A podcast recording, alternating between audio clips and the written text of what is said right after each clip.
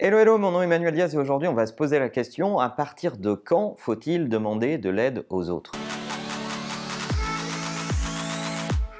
Dans le boulot, il y a deux catégories de personnes. Il y a les gens qui n'arrêtent pas de vous interrompre et qui vous demandent de l'aide en permanence sur à peu près tout et à peu près à quelle heure il faudrait qu'ils aillent pisser. Et de l'autre côté, il y a les gens qui font absolument pas de bruit, qui demandent pas du tout d'aide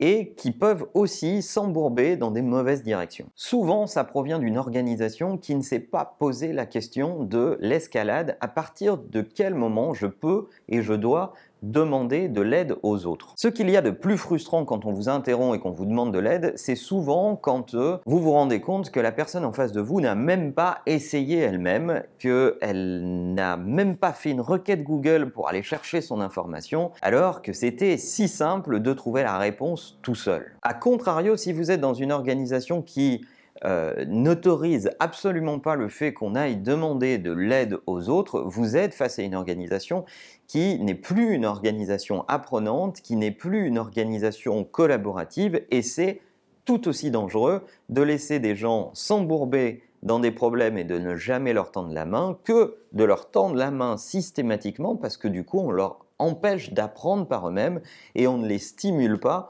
pour trouver la solution seuls. Harvard a publié euh, un article sur cette question dans son excellente revue qui parle de ce moment critique à partir duquel on doit absolument aller demander de l'aide et on doit avoir établi cette règle au niveau de l'organisation de l'entreprise dans sa globalité pour qu'elle soit connue de tous et que lorsque vous êtes interrompu, vous êtes déjà certain que les gens ont déjà un peu cherché par eux-mêmes. Après avoir fait plusieurs tests et plusieurs études, ils en sont arrivés à la conclusion suivante. Sur une tâche simple,